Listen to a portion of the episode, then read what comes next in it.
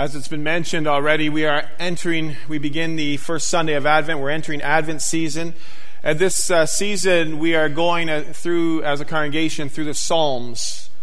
Not all the Psalms, because we only have 4 weeks of Advent and Christmas.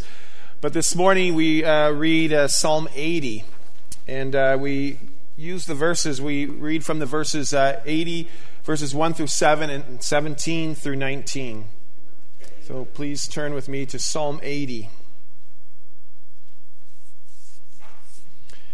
This psalm is for the director of music to the tune of the Lilies of the Covenant of Asaph, a psalm. We begin reading at verse 1. Hear us, shepherd of Israel.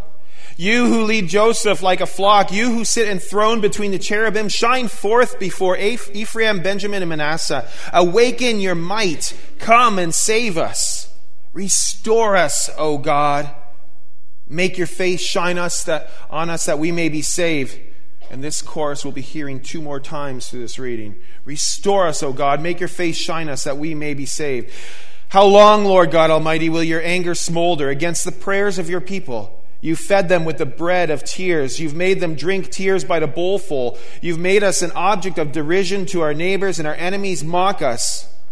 Restore us, God Almighty. Make your face shine on us, that we may be saved. And then we jump to verse 17.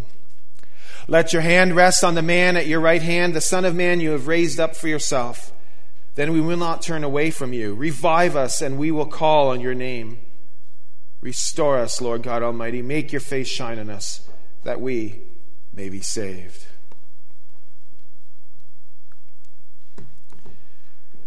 Israel was God's flock. Israel were his sheep. Israel were God's chosen people. And yet, Israel found itself in many desperate predicaments.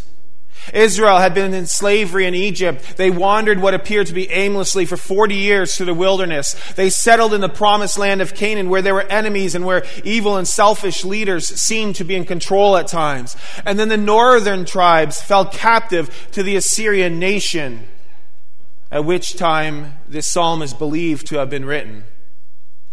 Things were in such disarray. Israel was considered to be God's chosen people. And they were not chosen because they were so good or they were so numerous. They were chosen on account of God's grace. Deuteronomy 7, verses 6 to 8. They were chosen to be a witness to the nations. Isaiah 43, 10.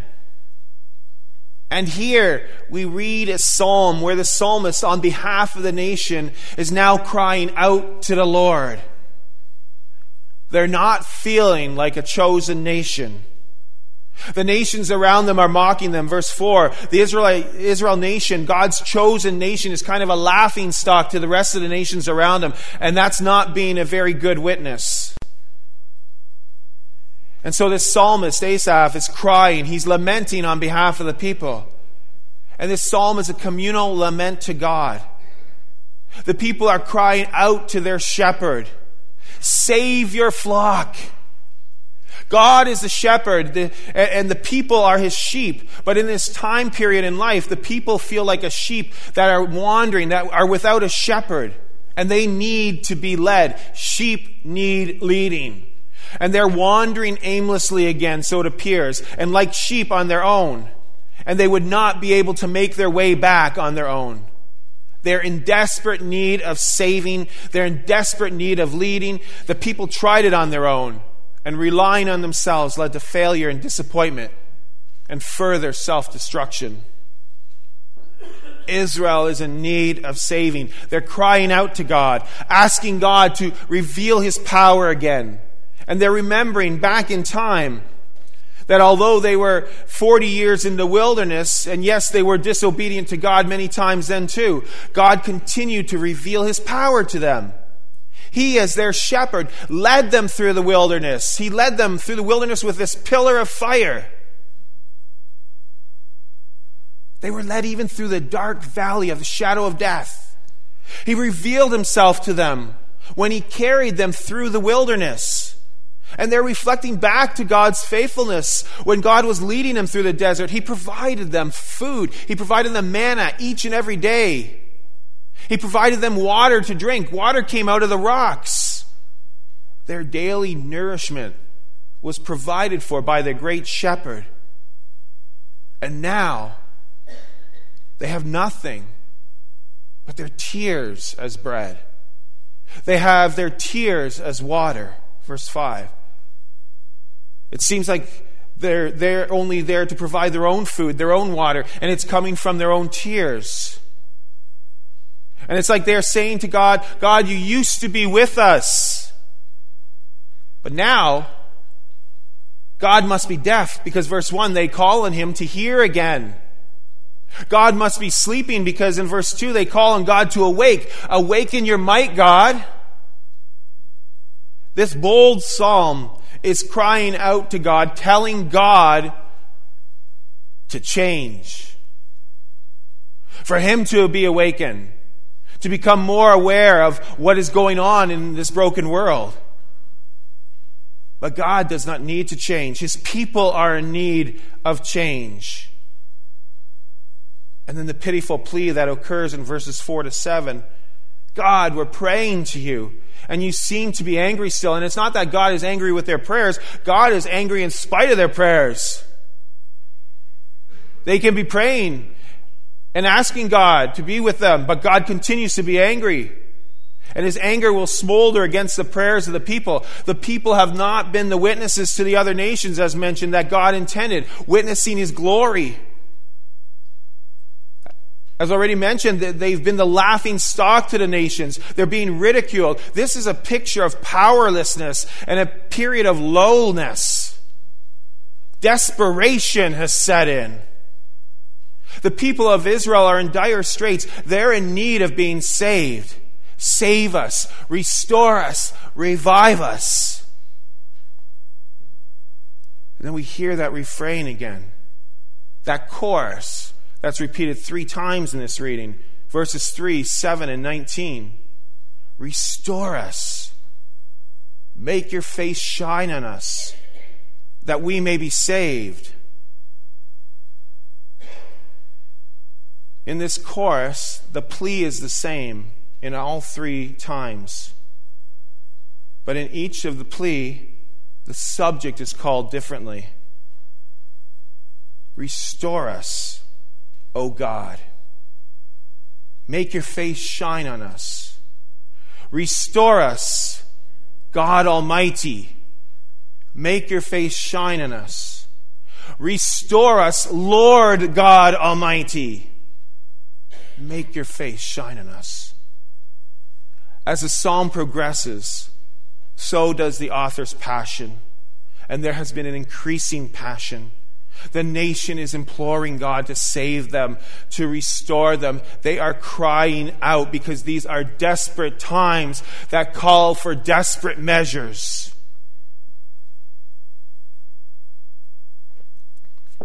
And is today much different from the times of ancient Israel? Are we today much different even from the Israelites? They were in need of salvation. They were crying out to God, wondering if he will answer their prayers, crying out to God to save them, to restore them, asking God to change, to wake up, to hear them. Perhaps we're not saying the same words as the psalmist out loud, but maybe our actions, our thoughts, the way we live our lives. Sometimes we might be even thinking that God is sleeping or deaf, that he's not listening. And then we try to kind of fix our own things, fix things ourselves when we can't. And maybe we're no longer crying out even to our God. Maybe we're just kind of desperately struggling on our own. These are desperate times. And we need to call out to our God. We are in this broken world with evil surrounding us, and we should be crying out to our God. Lord Jesus, save us, restore us, help us. Lord, come quickly. Make your face shine upon us. We are waiting. These are desperate times.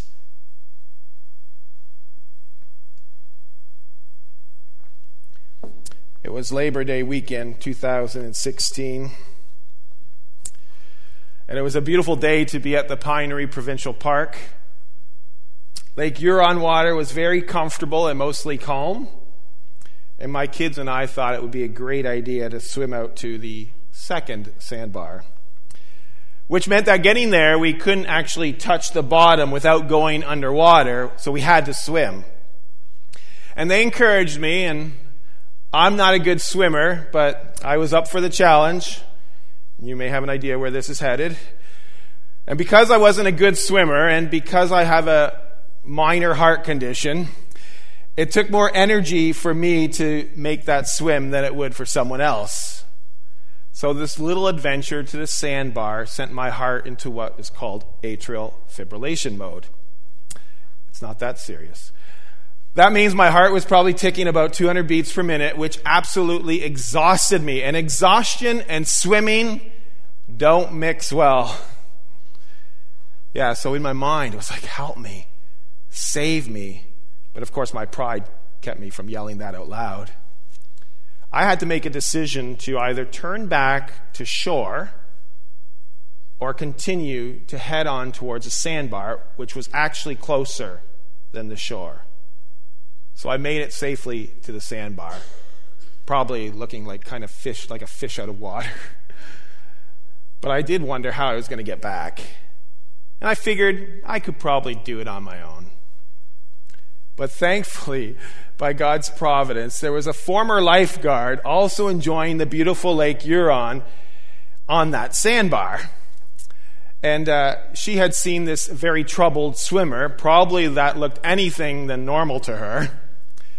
So Brenda Branderhorst, she swam towards me, and she took control and put a plan in motion. And she was going to swim me back to shore.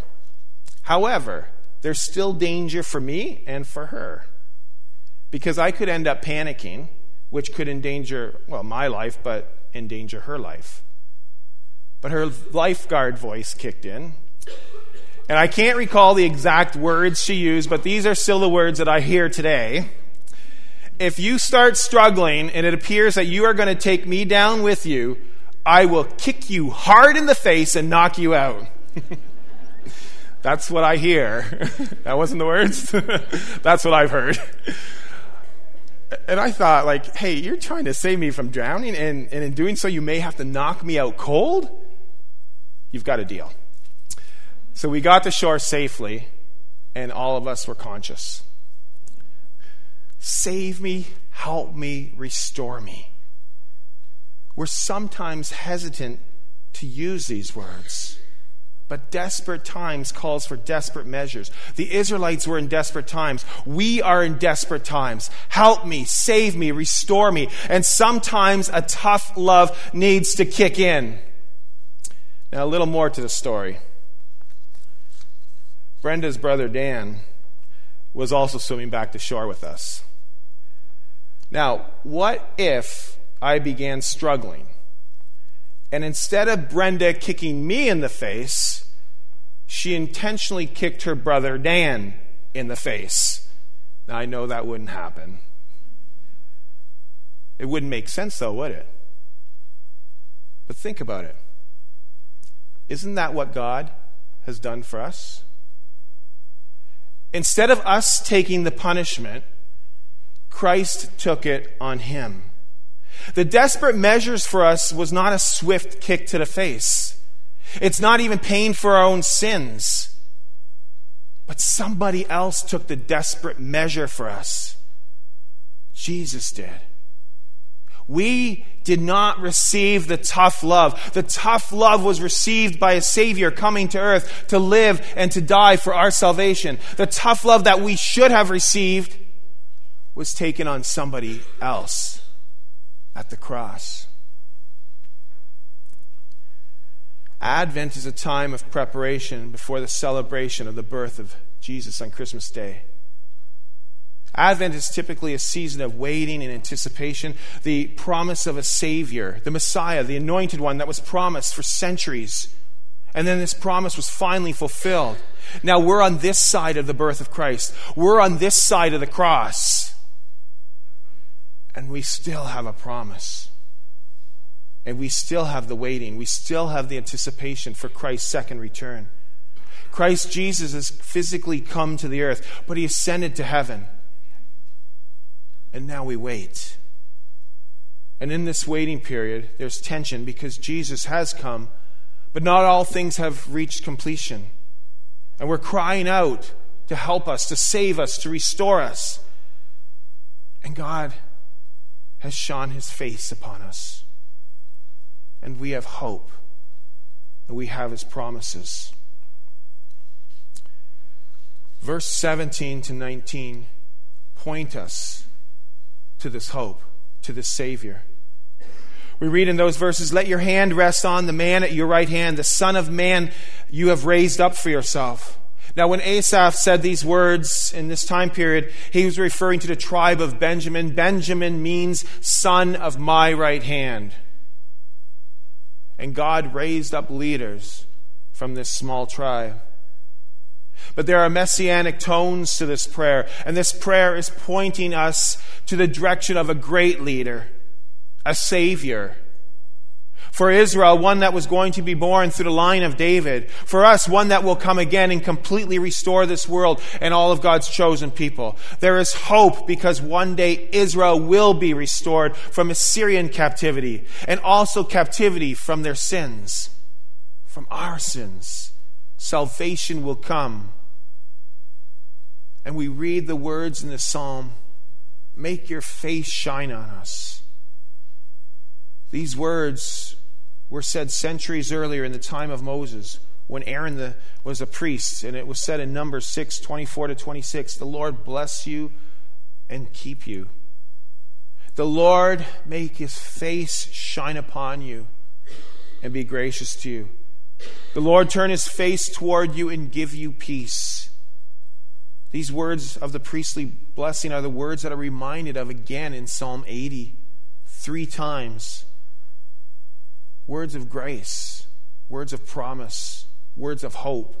And we often hear similar words in our times of worship. We'll hear them again at the end of the service. God made his promises and he keeps his promises, and he will shine his face upon his people. God doesn't need to be told to open his ears and to wake up and to smell the world that he made. God knows his people, and he knows the hurt and the sorrow and the struggles of his people. And he also knows the sins of his people. And he sees our struggles. He sees our circumstances. He sees our sins.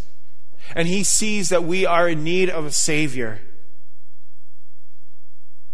He sees our need when we should be crying out, and even when our pride keeps us silent. God has smiled upon his people. He sent his one and only Son to this desperate earth. The dangers are still prevalent. We continue to cry out, but we have hope. And we have his promise of salvation. Because God has not turned away from us. We've turned away from God, which is admitted in verse 18, when the psalmist makes a commitment that we will not turn away from you. We are in need of repentance. God has given a plan of salvation to us. Receive in faith this amazing gift of grace. Be open to God, making himself known to you and to saving you. I'm reminded of that non-biblical story of a flood. I'm sure many of you have heard this story before, where a fellow was stuck on the rooftop in a flood, and then he began praying to God, "God help me, God save me." And so soon a man in a rowboat came by, and the fellow shouted to the man on the roof, "Jump in, because I can save you." And the stranded fellow shouted back, No, it's okay, I'm praying to God, he's going to save me." And so the rowboat went on, and then the motorboat came by, and the fellow in the motorboat shouted, "Jump in, I can save you," he said to the stranded man. And the stranded man replied, "No thanks, I'm praying to God. He's going to save me. I have faith." And then the motorboat went by, and the floods kept rising, and things were getting a little more desperate. And then a helicopter came, and the pilot shouted down, "Grab the rope, and I will lift you to safety." And to this the stranded man replied, "No thanks, I'm praying to God and he's going to save me. I have faith." So the helicopter reluctantly flew away. And soon the water rose above the rooftop and the man drowned. And as the story goes, he went to heaven. He finally got his chance to discuss the whole situation with God, at which point he exclaimed, I was crying out to you, Lord, and it seemed that you didn't hear me, or that you may have been sleeping. I had faith in you, but you didn't save me. You let me drown, and I don't understand why." And God replied, "I sent you a rowboat. I sent you a motorboat. I sent you a helicopter. What more did you expect?" People cry out to God. Don't take for granted the many blessings and the opportunities that he presents to us. God has sent his one and only Son to save us. Receive the salvation from Jesus Christ. Have faith in Christ and live out our lives for Christ. Commit to Jesus. Confess his name, the name of Jesus. Don't turn away from Jesus. Turn your face to Jesus, and he will shine his face and his grace upon you. We're so often stubborn sheep, and yet our good shepherd continues to have such patience and grace for his flock. Thanks be to God. And together we say, Amen.